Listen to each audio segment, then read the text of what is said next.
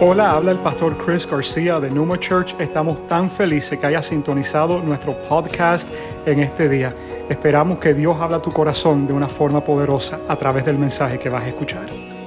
Hoy quiero comenzar el mensaje compartiéndole de algo que me ocurrió los otros días, que fue algo un poco inusual y me llamó mucho la atención. Yo estaba en Walgreens y estaba en la fila, estaba pagando algo. Y en lo que estaba esperando ahí para, para pagar, me fijé en el estanque donde están las diferentes revistas.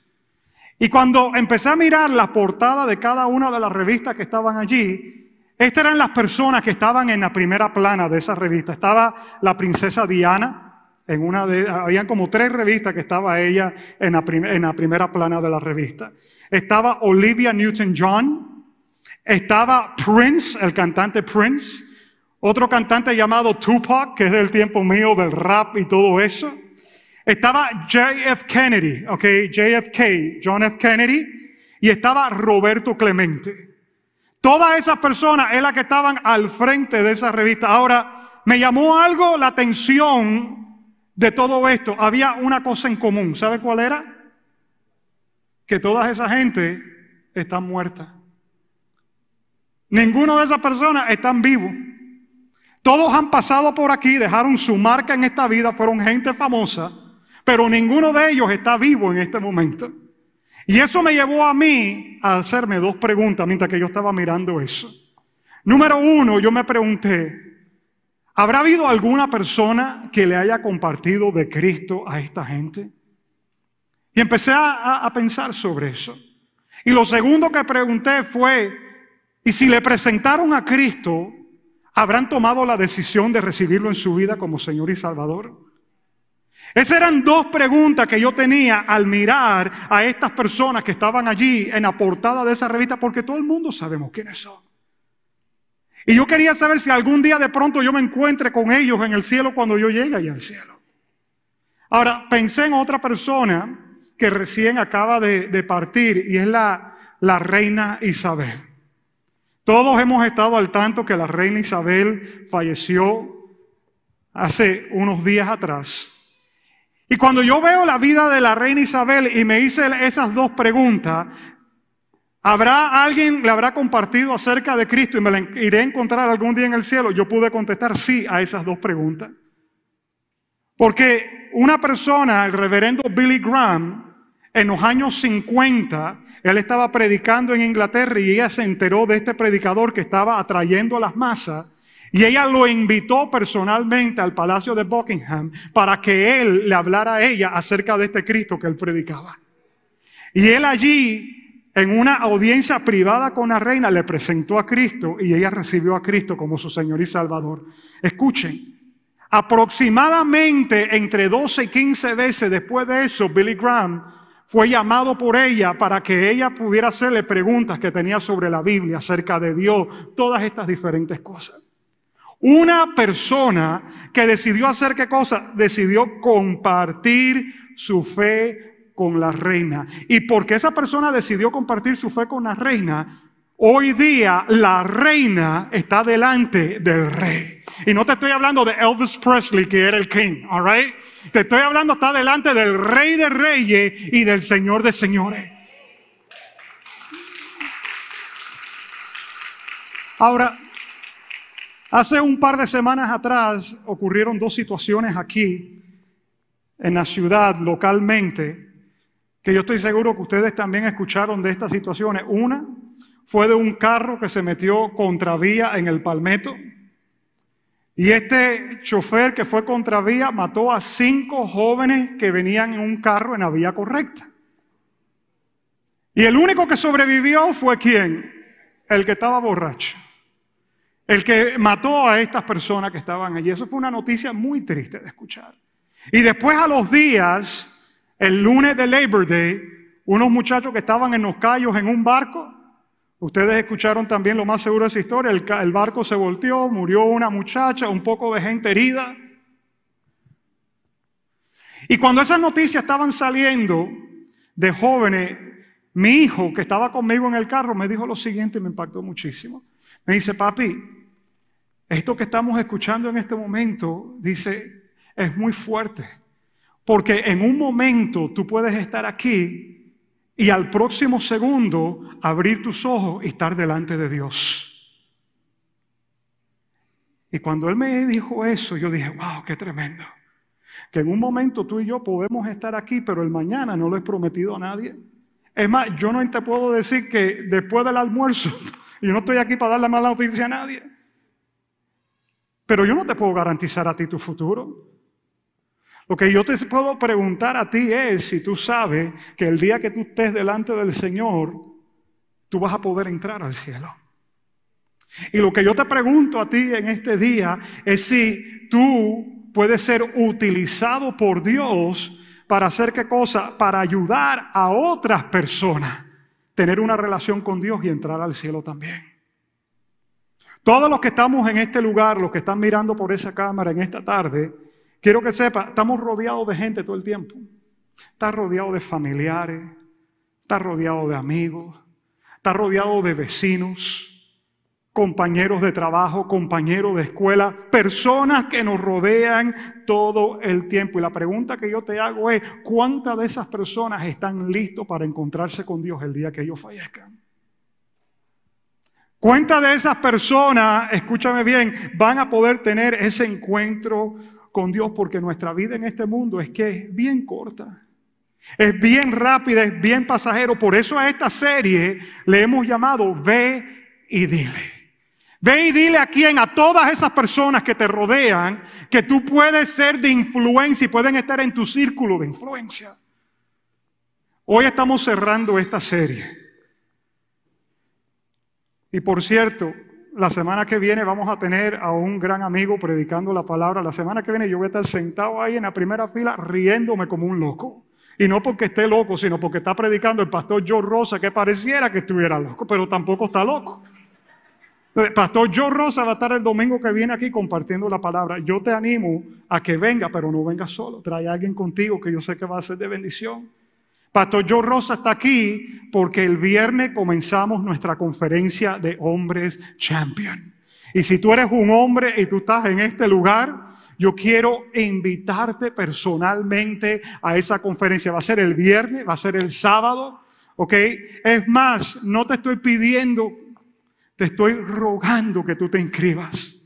¿Por qué te estoy rogando? Porque yo sé, escúchame bien, la bendición tan grande que va a ser para cada hombre que está aquí en este lugar venir a esta conferencia. ¿Por qué? Porque por mucho tiempo como hombre nos han engañado por mucho tiempo como hombre hemos sentido que no medimos, que no somos lo suficiente, que no puedo cumplir con lo que Dios me está llamando, que no puedo cumplir con las responsabilidades. Siempre me de pronto te has sentido como un fracaso y en esta conferencia te vamos a enseñar que Dios te ha cableado a ti para ser un campeón y poder hacer todo aquello que Él te ha llamado a hacer. Y yo estoy cansado de dejar al enemigo eh, engañar a los hombres. Y quiero que sepa, los hombres somos el fundamento de la familia, somos el fundamento de la sociedad. Hasta que los hombres no entiendan esto y camina como Dios lo ha enseñado, no vamos a poder lograr ese propósito. ¿Por qué el mundo está como está? No por el presidente, no por los que están gobernando los países. El mundo está como está porque los hombres no han tomado el lugar que les corresponde en la sociedad. Hombre que estás aquí, hoy es el último día para inscribirte. Ya mañana la inscripción está cerrada. Mujer que está aquí, al final tú lo agarras por la oreja, digo, perdón, tú lo vas a agarrar por la mano y juntos van a caminar allá afuera y tenemos hombres que tienen sus camisetas de Kingdom Man y ustedes se van a inscribir. Yo ayer tuve una dama aquí en oración y me decía, pastor, yo quiero inscribir a mi esposo y a mis dos hijos, pero yo no sé si van a venir. Y yo sé que hay mujeres aquí que quieren que su hombre venga para acá. Las mujeres me dicen, yo soy una de esas, pastor. No te voy a decir que levante la mano, pero sabes que, hombre, sabes que hazlo. Que yo sé que tú no te vas a arrepentir. Es más, si te arrepientes, al final te doy el dinero de vuelta. Pastor, esta conferencia no sirvió. Tranquilo que yo, te, yo no estoy tratando de hacer plata con esto. Y si no tienes la plata para venir, no dejes que la plata sea un problema para tú no venir. Hay personas generosas en este lugar que yo sé que están dispuestas a aportar si tú tienes la necesidad para no venir, eh, económica y no puedes venir. Quedó bien el anuncio, ¿no? De los hombres. Perfecto. Ahora, yo quiero estar seguro, lo que estamos haciendo aquí está bien. Entonces, la enseñanza de hoy, ¿cómo se llama? La enseñanza de hoy se llama cómo compartir tu fe. Cómo compartir fe. Y todo esto lo estamos basado en Mateo 28, ¿ok? Versículo 19 y 20. Búscalo en tu Biblia. Ya sea que la tengas en el teléfono, por cierto, quiero que sepa, ahora Numa Church está en la aplicación del Bible App. ¿Ok? En el Bible App, ahora tú puedes poner en qué iglesia te congrega y nosotros aparecemos ahí. Así que búscalo, alright, porque entonces eso me, me, entra a mí y yo sé cuántas personas de acá están en esa aplicación y lo que están leyendo para yo saber como pastor cuáles son los mejores temas para presentarles a ustedes. Así que eso es una bendición. Mateo 28, versículos 19 y 20, dice así, por lo tanto, vayan y hagan discípulos de todas las naciones. ¿Qué nos está pidiendo Jesús? ¿Qué, qué cosa? Que vayamos. Y hagamos qué cosa? Discípulos de todas las naciones, bautizándolo en el nombre del Padre, del Hijo y del Espíritu Santo, enseñándoles a obedecer todo lo que les he mandado a ustedes y les aseguro que estaré con ustedes siempre hasta el fin del mundo. Esto es lo que el Señor nos está pidiendo a nosotros. Esto es conocido como la gran comisión.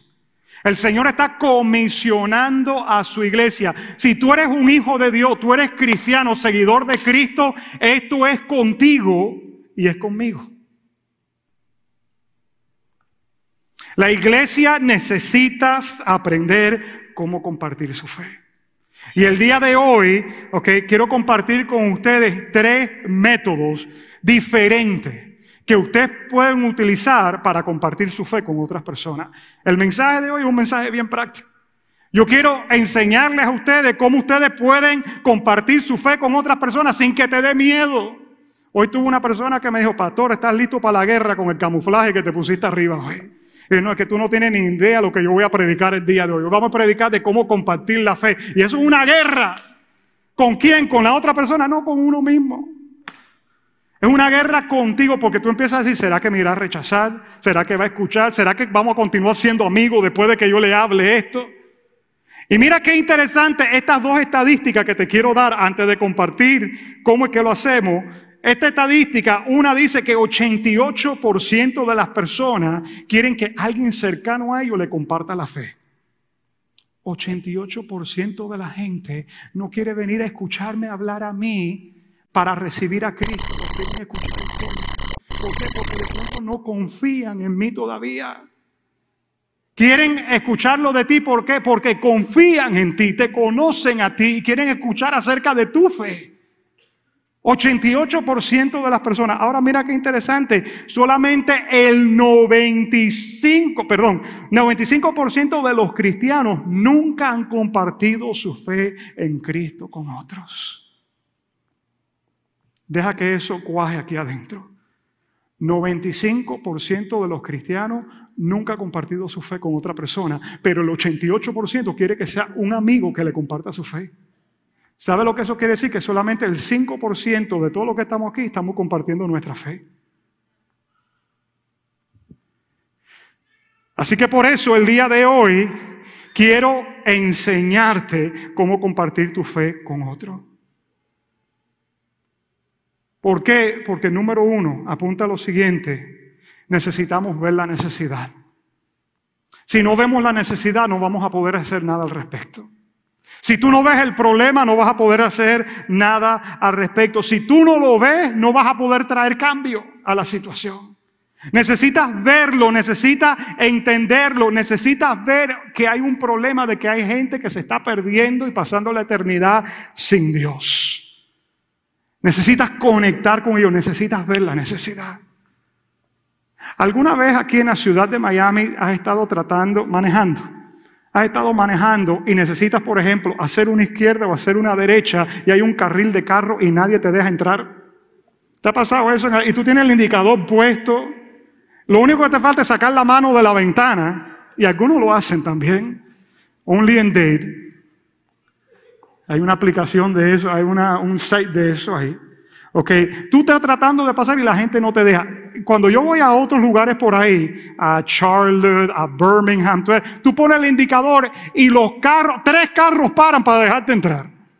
Pero aquí en Miami, mientras que más tú pones el indicador y tratas, más se pegan al otro para no dejarte pasar. ¿Te ha pasado eso? Y entonces lo que te toca es o meterte a la cañona, por eso yo manejo un Hummer, o esperar que alguien, ojo lo que te ve, haga conexión contigo. Y cuando alguien te mira y tú lo miras a ellos, ¿verdad? Normalmente tú le haces. Y tú sabes lo que ellos te hacen a ti. ¿Te ha pasado eso? Pastor Adrián es el que le hace así a la gente que se... Pues tú no vas a creer un día lo que me pasó a mí. Estaba yo ahí en las 11 yendo para la 117, ¿verdad? Y yo estoy en el carril derecho y yo veo a alguien en una camioneta que me está pidiendo permiso para entrar. Y yo dije, este que yo estoy haciendo esta fila aquí, se me está tratando de meter este. Y tú, tú has hecho esto, ¿no? Tú ignora a la persona, tú no quieres hacer contacto. Pues tú sabes que si lo mira te va a tocar hacer una de dos cosas. O lo deja o te hace el loco y entonces vas a aparecer tú como mala gente. Entonces yo ando así, yo veo un camión negro así atravesado para entrar y de pronto baja la ventanilla y ustedes no van a creer quién era. Dwayne The Rock Johnson. Porque él vivía en hammocks cuando él era luchador antes de comenzar en su carrera de película. Y cuando yo veo que es The Rock, yo me quedé sin palabras. Yo me quedé gago en ese momento. Y he goes, hey buddy, can I get in front of you? You're like, sure man. You can I couldn't believe porque para mí en ese momento yo estaba mirando la lucha libre. I used to love The Rock. Dice, mira quién yo dejé entrar. Y después yo llegué aquí, oye, no va a creer quién yo fui tan nice hoy que dejé entrar al frente mío. A Dwayne Johnson. Cuando tú haces el contacto, ¿qué es lo que ocurre? Tú ves la necesidad y tienes que hacer algo al respecto. ¿Por qué te estoy diciendo esto? Porque lo mismo ocurre con los perdidos. Si tú no sabes que ellos están perdidos y tú no ves la necesidad, nunca vas a hacer nada al respecto. Pero Jesús, que es nuestro ejemplo y nuestro modelo, mira lo que nos enseña en Mateo 9, versículo 35 al 38. Si ustedes me acompañan allí. Dice así, Jesús recorría todas las ciudades y aldeas, enseñando en las sinagogas de ellos, proclamando el evangelio del reino y sanando toda enfermedad y toda dolencia. Aquí viene. Y viendo las multitudes. ¿Qué hacía él? Viendo, estaba mirando la necesidad, estaba mirando el problema, estaba mirando la situación. Viendo las multitudes, tuvo compasión de ellas porque estaban angustiadas y abatidas como ovejas que no tienen pastor. ¿Cómo se encontraban las personas? Angustiadas. Una pregunta, ¿ha cambiado algo en dos mil años o está la gente así todavía? ¿Cómo están las personas hoy en día? Angustiadas y abatidas. Y él tuvo que cosa? Compasión de ellos. Entonces le dijo a sus discípulos, la cosecha es mucha, pero los obreros son poco. Por lo tanto, pídele al Señor de la cosecha que envíen obreros, que, envíen obreros a su cosecha. Míreme para acá. ¿Sabe cuál ha sido mi oración esta semana? Señor, la cosecha es mucha. Manda obreros. A que tú no sabes quiénes son esos obreros. Mira el que está sentado al lado tuyo, la cara de obrero que tiene en este momento. Pues yo he estado orando toda la semana por este mensaje. Y yo estaba orando que cuando tú escuches este mensaje, algo se conmueva dentro de ti y tú digas, yo tengo que hacer algo al respecto, yo necesito ver la necesidad. Esa ha sido mi oración.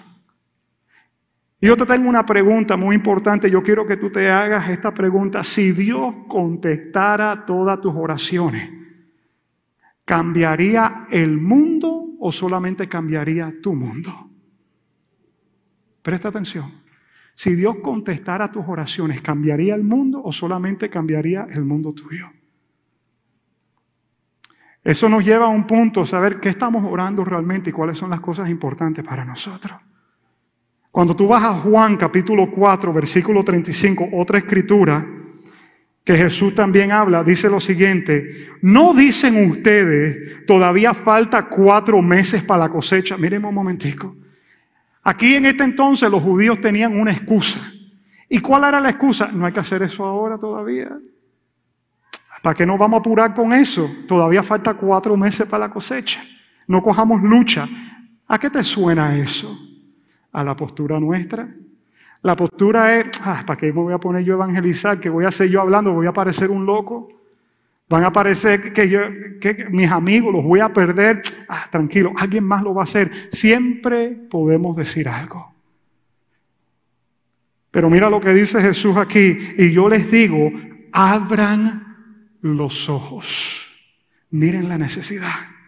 Y miren los campos sembrados ya la cosecha está madura. ¿Qué es lo que tenemos que hacer primero? Tenemos que ver la necesidad. Número dos, tenemos que aceptar la responsabilidad personal. Tenemos que aceptar la responsabilidad personal. ¿Qué significa esto, pastor? Que tú eres el plan A y no hay un plan B. Tú eres el plan A de Dios. No viene otro después de ti eres tú. ¿Y qué tal si tú eres la única persona que pueda alcanzar a hablarle de Cristo a ese amigo tuyo, a ese familiar tuyo? ¿Y qué tal si nadie más lo hace? ¿Qué tal si tú dices, ay, que yo no lo voy a hacer porque de todas formas lo va a hacer tal persona o lo va a hacer esta otra persona? ¿Y qué tal si ese momento nunca llega? Y tú eres el único vehículo para que eso ocurra. Segunda de Corintios 5, 18 al 20. Mira lo que Dios dice acerca de cada uno de nosotros. Dice lo siguiente, y todo esto es un regalo de Dios. Di conmigo, es un regalo de Dios. La vida eterna es un regalo de Dios, la relación con Dios es un regalo de Dios, quien nos trajo de vuelta a sí mismo por medio de Cristo.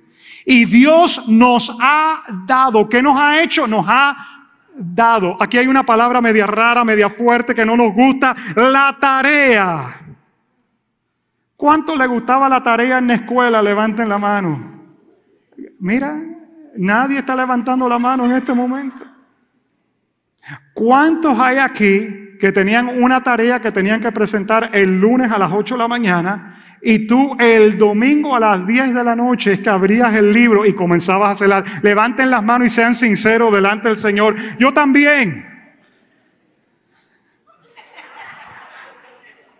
Mis hijos no están mirando esto, ¿no? Porque ahora yo le digo a ellos que hagan la tarea.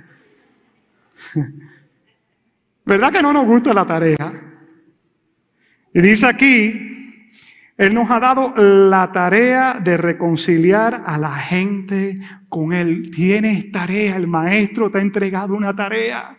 Los que son malos estudiantes como yo, que no nos gustaba la tarea, que esperaba hasta las 10 de la noche para comenzar, te tengo una noticia. Son las 10 de la noche. Y hay que entregar la tarea mañana. Llegó el momento. Llegó el momento. Nos ha dado la tarea de reconciliar a la gente con Él, pues Dios estaba en Cristo, reconciliando al mundo consigo mismo, no tomando más en cuenta el pecado de la gente, y nos dio, aquí viene otra vez con nosotros. De pronto dice, Señor, déjame tranquilo. Aquí dice, y nos dio a nosotros este maravilloso mensaje de reconciliación. Así que somos embajadores de Cristo. Di conmigo, somos embajadores de Cristo. Dilo otra vez, somos embajadores de Cristo. Eso es lo que la Biblia dice de ti y de mí. Somos embajadores. ¿Qué es lo que hace un embajador? Representa a otro. Dios hace su llamado por medio de nosotros. Dios hace su llamado por medio de nosotros. Hablamos en nombre de Cristo cuando le rogamos, vuelvan a Dios. Así que, ¿cómo comparto mi fe con los demás? Con otras personas, ¿cómo comparto mi fe? Tres métodos. Aquí vienen estos diez minutos, te voy a dar toda la enseñanza. Número uno, te quiero compartir un método que si tú eres parte eh, de esta iglesia por más de 10 o 15 años, oh, te voy a traer unas memorias en este momento increíbles. Porque el primer método que les quiero compartir fue el que yo considero que ha sido la mejor herramienta que yo he utilizado para traer a otra persona a los pies de Cristo y es un método llamado evangelismo explosivo. ¿Alguien se acuerda de evangelismo explosivo? Algunos se están riendo por allá atrás. Alguien de esto era maestro de evangelismo explosivo. Te vamos a tener que desempolvar, Marjorie, porque estoy considerando para la próxima tanda de grupos pequeños comenzar un grupo de evangelismo explosivo, porque justo es 13 semanas y los grupos nosotros son 13 semanas también. Pastor, ¿qué es evangelismo explosivo? Es un método de cinco pasos muy fácil de compartirle a otra persona acerca de Cristo. ¿Y por qué es fácil? Porque es utilizando tu mano. ¿Cuántos trajeron una mano el día de hoy? ¿Alguien trajo una mano? ¿Dos manos? Levante la mano. Ok, levanta tu manito. Ok, levanta tu mano. Evangelismo explosivo es así. Ok, con el dedo, ¿cuál es el dedo este? A ver si ustedes saben. Yo lo apunté aquí. No es el dedo gordo, sino el pulgar. no es el dedo gordo, no el dedo gordo, el pulgar. ¿Para dónde está apuntando este dedo? Aquí viene, primer punto, el cielo es un regalo. Está apuntando para arriba, el cielo es un regalo, la gracia. No te lo puedes ganar ni te lo mereces. ¿Ok? El otro dedo que está aquí, ¿cuál es este dedo? ¿Cuál es este? A ver, voy a asegurarme que yo no le diga aquí una, una tontera a ustedes. ¿Ok? El dedo índice. El dedo índice. ¿Qué es lo que dice el dedo índice? Habla acerca del hombre el hombre es pecador y no puede salvarse a sí mismo. El dedo índice está haciendo qué cosa? Apuntando. El cielo es un regalo, punto número uno. No te lo puedes ganar ni te lo mereces. El hombre es pecador, no puede salvarse a sí mismo. Voy a tener mucho cuidado con el próximo dedo que voy a levantar, porque es el dedo del medio. Así que lo voy a hacer así, como las fotos de Jesús que ustedes ven pintadas por ahí. Right? el dedo del medio, si tú eres una persona normal, todos somos normal aquí, es el dedo más grande de todo. Ahora, si el dedo del medio tuyo es más chiquito que los otros, hay que ver qué pasó ahí. Pero miren esto, el dedo mío más grande es el dedo cuál? Del medio. El dedo del medio habla de quién? De Dios, que es el más grande. Escuchen, Dios es amor y quiere tener una relación contigo, pero Dios es justo y tiene que castigar el pecado. ¿Me están entendiendo? El cielo es un regalo, no se gana por obra. El hombre es pecador y no se puede salvar a sí mismo. Dios es amor, ¿ok? Pero tiene que castigar el pecado. Este dedo de aquí es, Pastor Adrián, el angular, ¿verdad? Ahora, es el dedo donde te pones qué cosa? El anillo. ¿Cuántos tienen su anillo puesto el día de hoy, matrimonios? ¿Cuántos no trajeron su anillo y están casados para, vamos a hacer una línea de oración aquí al final? El dedo donde va el anillo, ok, habla de Jesucristo. Es Dios hecho hombre, murió en una cruz y resucitó para darte vida eterna y que tú puedas estar en relación con Dios. Y el dedo chiquito, ¿cómo se llama el chiquito? Meñique. Oh my God, ahí está. Yo miro a Adrián aquí, el meñique. ¿De qué habla? De la fe. ¿Qué es lo que habla la Biblia de la fe? Que si tuviera fe como un grano de mostaza, el dedo más chiquito. ¿Qué es lo que es la fe? Escúchame bien, es la clave, la llave. Ahí lo tienen detrás de mí, la fe. La Biblia dice, cree en el Señor Jesucristo y serás salvo tú y tu casa. So, vamos a repasar, si me ponen todos ahí, ok, detrás de mí. La gracia, el cielo es un regalo. El hombre, el hombre es pecador por su obra, no puede salvarse. Dios es amor, te ama, te creó para una relación, pero es justo y tiene que castigar el pecado. Jesús es Dios hecho hombre, vino a morir en la cruz para darte vida eterna y ese regalo yo lo recibo por fe, creyendo que Él es el Hijo de Dios y que me salvó. Ustedes me están entendiendo cuánto pueden utilizar esto que estamos haciendo hoy. Este método no está fácil. Tomar un foto de lo que está aquí. ¿Ok? No se confundan con los dedos. No quiero que por ahí, ay pastor, me confundí y me salió el dedo equivocado, por favor. El segundo método, el segundo método. Mi amor, tú te estás riendo mucho el día de hoy. No ha llegado ni el pastor yo y ya tú estás riéndote ahí. El segundo método, di conmigo, mi testimonio. Oh, pero ustedes, ya los voy a dejar ir a almorzar o a ver el juego de los Dolphins, chicos. A ver, mi testimonio. Ahora sí. Esta es una herramienta tan grande, escúchame bien, Porque yo creo que el testimonio es lo más poderoso que tú tienes. Porque nadie puede venir a contender con el testimonio tuyo porque es tu testimonio. ¿Cómo alguien te va a decir que eso no es real? Esa es tu verdad porque tú lo has vivido con Dios. Entonces, ¿cuál es tu testimonio? Tu testimonio tiene tres partes. La primera parte, ok, de tu testimonio es cómo era tu vida antes de Cristo. Quiero que sepa, por muy santo y muy hermoso que luzcamos todos aquí, todos tenemos una vida antes de Cristo. Yo sé que hoy tú te pusiste tu mejor ropa domingo y tú estás aquí sonriendo, pero si te conocieran hace 20 años atrás, ¿Cómo tú sabes, pastor? ¿Cómo era tu vida antes de Cristo? Porque aquí comienza tu testimonio. Saca un iPad, saca un teléfono, saca una libreta y un lápiz. Esta noche te voy a entregar una tarea. Escribe cómo era tu vida antes de Cristo en 150 palabras. Ay, pastor, eso me suena a Twitter a mí, que no puedo utilizar más de tantos caracteres. ¿Dónde tú crees que Twitter sacó esto? En 150 palabras escribe cómo era tu vida antes de Cristo. La segunda parte de tu testimonio es lo que Cristo hizo por ti. Tú sabes que tú estás aquí en este día porque Cristo hizo algo específico por ti. Tú tienes que contar cuándo fue ese momento que diste fondo, ese momento donde Dios se hizo real, donde viviste alguna situación y Cristo vino a tu vida. Ahí toma otra vez el iPad o la libreta o el lápiz y escribe en 150 palabras o menos, ¿ok? Lo que Cristo hizo por ti. Ahí van cuántas palabras? 300 los matemáticos. ¿Dónde se me han quedado ustedes? 150 de cómo era tu vida antes. 150 de lo que Cristo ha hecho por ti. Y el tercer punto de tu testimonio es ahora la esperanza de vida eterna que tiene a través de Cristo. Y porque Cristo vino a mi vida, ahora yo te puedo decir que soy una persona que entiendo el propósito que Dios tiene para mi vida, entiendo que hay gozo cuando me levanto, que tengo una esperanza el día y en 150 palabras, oh, Oh, chicos, ustedes se me están quedando atrás. 150 palabras o menos. Escribe cómo es tu vida ahora. ¿Cuántas palabras llevamos allí?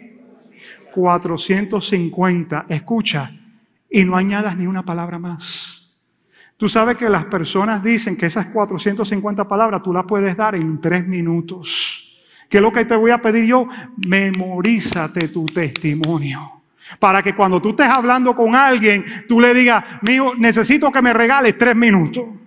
Y cuando te diga, ¿qué me va a decir en tres minutos? Tú tienes eso, pero aquí, cómo era tu vida antes de Cristo, lo que Cristo hizo por ti y cómo es tu vida ahora. No le metas una prédica de 15 minutos, porque lo vas a dejar loco y va a pensar que tú eres un testigo de Jehová. Ustedes saben quiénes son los testigos de Jehová, los que tocan la puerta de ustedes los sábados en la mañana que tú le sueltes perro. Esos son yo me acuerdo cuando tocaban la, puerta del apartamento mío y mi papá vivía conmigo. Me decía, el único día libre que yo tengo y esta gente vinieron a tocarme la puerta ahora. y alguna vez le pasó esto cuando te mandaban decir, dile que no estoy. Entonces yo tocaba, tocaba en la puerta, sí, mira, venimos. No, mi papá les dice que no está. 300 palabras, 450 y hasta ahí. Ese es el segundo método. Y el tercer método. El tercer método para nosotros poder compartir nuestra fe se llama los cuatro cuadros de Dios. Los cuatro cuadros de Dios. Este es un método que utiliza el doctor John Maxwell. No sé cuántos de ustedes han escuchado de este nombre, John Maxwell. ¿Alguien ha escuchado de este hombre? Él es un hombre en el tema de liderazgo muy bueno. Lo invitan a hablar con presidentes, jefes de Estado, corporaciones grandísimas. Y normalmente John Maxwell, cuando lo invitan a esta conferencia de liderazgo, por ejemplo, de dos días, él comienza a hablar todas las cosas de liderazgo, pero dice lo siguiente. Le dice, al final de la conferencia, aquellos que quieran saber cuáles realmente son las claves del éxito mío personal, pueden regresar a tal hora y necesito compartir con ustedes 15 minutos. Ustedes saben que después de que terminan todas esas conferencias, normalmente el 80% de la gente que estuvieron ahí regresan para saber cuáles son sus claves de verdadero éxito y ahí él comparte acerca de su fe. Y ahí en ese momento él les habla de qué cosa? De los cuatro cuadros de Dios. Y esto que te voy a compartir en este momento, tú lo puedes utilizar para hablar con otras personas, pero es muy probable que lo que yo te vaya a hablar en este momento también te hable a ti ahí donde estás. ¿Cuáles son los cuadros de Dios que nosotros tenemos? Algunos de nosotros tenemos un cuadro de Dios como si fuera una reja cerrada. Una reja cerrada. ¿Qué significa eso, pastor? Que Dios está a un lado y tú estás al otro lado. Y aunque tú has tratado de acercarte, aunque tú trates todo lo posible, el punto de vista es que Dios no puede ser alcanzado. Oye, yo trato, pastor. Yo trato. Yo he hecho todo lo posible. Y eso es lo que la religión nos dice. La religión nos dice si tú te portas lo bien suficiente si tú haces esto, haces esto, haces lo otro, si le das dinero a los pobres, si te haces un peregrinaje a Jerusalén, si haces estas cosas, entonces, y tú haces todas esas cosas, y todavía te sientes que estás al otro lado de la reja. ¿Te has sentido así en algún momento en tu vida? Hay muchas personas que se sienten así. El segundo cuadro que tenemos de Dios es el cuadro de un latón de basura. En otros países se dice un bote de basura. Diferente. ¿Qué significa eso? Que Dios no te quiere. Que tú has hecho tantas cosas malas en tu vida que cómo Dios te va a recibir si Dios es santo. Y si tú te acercas a donde Él está, Él te va a rechazar porque tú no eres bueno. ¿Cuál es el punto de vista? Dios no me quiere. y de pronto tú te sientes así el día de hoy, te tengo una tremenda noticia. Mírenme, Dios te vio a ti en tu peor día y todavía te escogió. Yo quiero que tú pienses en tu peor día. Cuando hiciste aquello que tú dijiste, aquí la dañé completamente. Dios te vio ese día, en ese momento. Y aún así te escogió. Tú estás aquí en este día porque tú eres un escogido de Dios. Dios no es un basurero, no anda recogiendo basura por ahí, tú no eres un latón de basura. Y la persona con la que tú vayas a compartir, esa es la imagen correcta de tener de Dios. La tercera imagen de Dios que tenemos es una escalera sin fin. Una escalera sin fin. ¿Qué significa eso? Oh, puedo llegar de pronto algún día, pero eso yo no veo ni el final de esa escalera. Me toca ir hasta allá y me toca trabajar y me toca trabajar y cuando siento que estoy cerca, más lejos está la cosa. ¿Te has sentido así en algún momento? Ese es otro punto de la religión. Hacemos, hacemos, hacemos, hacemos, hacemos. Y hay personas que ven a Dios de esta forma. ¿Cuál es la forma? Dios requiere mucho de mí. Y yo no puedo dar todo eso que Él requiere. Pero quiero decirte que la Biblia dice que tú eres salvo escúchame bien, por gracia y no por obras, dice Efesios capítulo 2, versículo 8 al 9. No eres salvo por obras, sino por gracia. Dice lo siguiente, para que nadie se gloríe delante de Dios. Cuando tú y yo lleguemos delante de Dios, no es por lo bueno que fuimos, sino por la gracia que Él derramó por cada uno de nosotros. Entonces, pastor, ¿cuál es el cuadro correcto que debo tener acerca de Dios. Este es el cuadro correcto y el cuadro correcto es el de un regalo gratis. El de un regalo gratis. ¿Cuánto le gustan los regalos? La gente que están aquí, levante la mano. ¿Cuánto te gusta? Oye, ¿por qué tú estás mintiendo en una iglesia? Hay gente que no está levantando la mano en este momento. ¿A cuánto le gustan los regalos? Sean sinceros. Oye, si a ti, te, mujer que está aquí, si te regalan una Louis Vuitton, tú no la vas a recibir. Por favor. Y si no la vas a recibir, tú me la das a mí, que yo la voy a vender y el dinero se lo doy a los pobres, no sé. O se la regalo a mi mujer para que esté más linda, cualquiera. La imagen correcta de Dios, escúchame bien, es un regalo gratis. ¿Qué significa esto? Que hay un regalo que Dios tiene para ti y para muchos ese regalo nunca se abre. Se mantiene sin abrir. Y Dios quiere que tú puedas abrir ese regalo. Un regalo inmerecido, no lo merece, tú lo puedas abrir y lo puedas disfrutar completamente.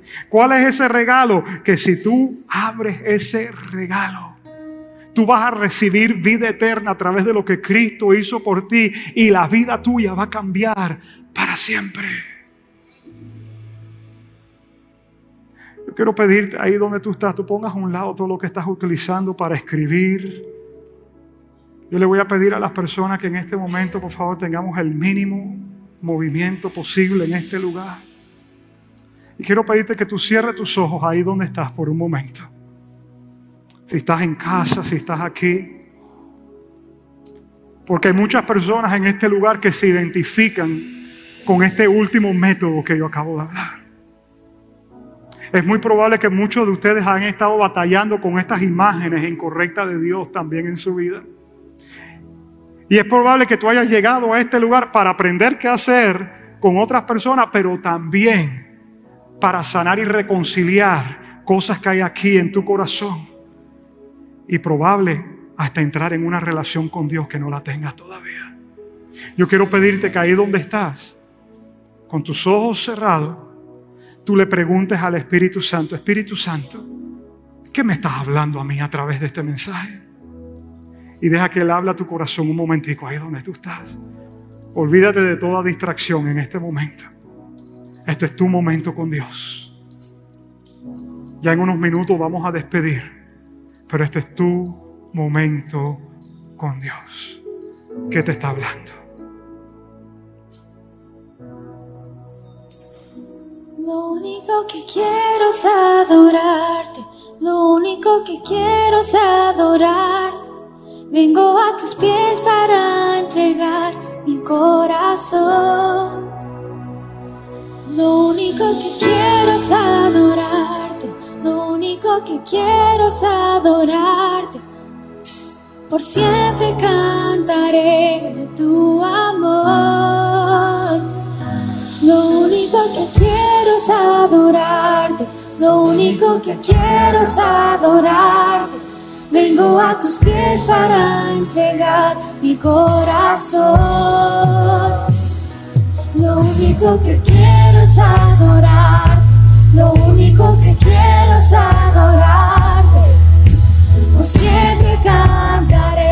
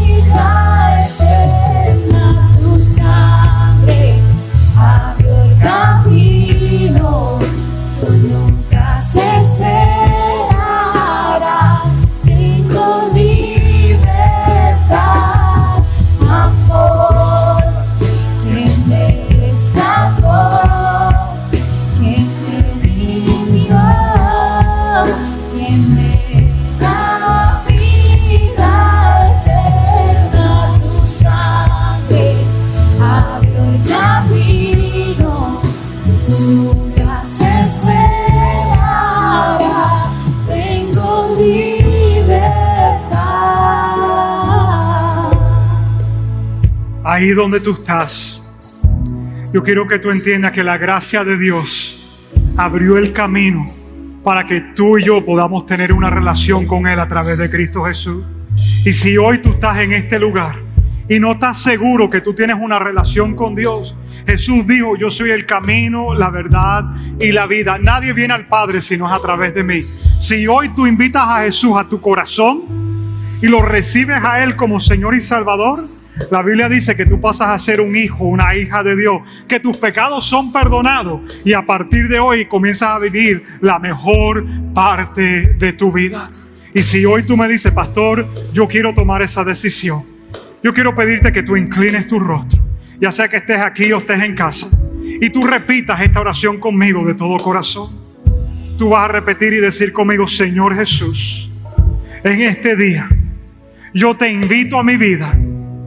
Yo te recibo a ti como mi Señor y mi Salvador. Yo te pido perdón por todos mis pecados. Pero a partir de este momento, Padre, yo me declaro tu hijo, tu hija. Y yo me declaro a partir de este momento una nueva creación, listo para caminar en los propósitos que tienes para mí. Espíritu Santo, lléname con tu presencia. Sana cada área de mi vida y alíñame a los propósitos tuyos conmigo. Gracias, Padre. Inclina tu rostro por un momento. Padre, yo quiero darte gracias en este momento. Porque yo sé que tú has estado hablando a todos nuestros corazones aquí en este lugar. Padre, yo declaro, Señor, que hoy hay personas en este lugar que están tomando una decisión por la eternidad, Señor. Yo sé que hay una lucha en el corazón de muchos hoy, pero yo declaro, Señor, que esta semilla cae en buen terreno, Señor, y da fruto. Y te pido, Señor, por el resto de la congregación, que pueda recibir estos métodos, estas herramientas que estamos dando en este día. Y Padre, que ellos puedan salir de este lugar listo para marcar una diferencia en esta semana. Yo te pido, Señor, que aunque sea una persona, tú pongas en el camino de cada uno de nosotros. Y cuando estemos ahí delante de esa persona, Señor, venga la memoria nuestra uno de estos métodos y tengamos la valentía para poder compartirlo. Señor, queremos ver la necesidad y queremos ser la respuesta, Señor, a esa necesidad. Aceptamos nuestra responsabilidad de ser tus embajadores. Y todo esto lo pedimos en el nombre de Cristo Jesús. Y todos decimos amén y amén. Dale un aplauso fuerte al Señor en esta tarde. Gracias por escuchar nuestro mensaje en este día. Si te gusta lo que estás escuchando, suscríbete a nuestro canal y compártalo con los demás. Ahora, para obtener más contenido de Numa, conéctate con nosotros a través de nuestra página web numachurchmiami.org. Te amamos y esperamos conectar contigo nuevamente.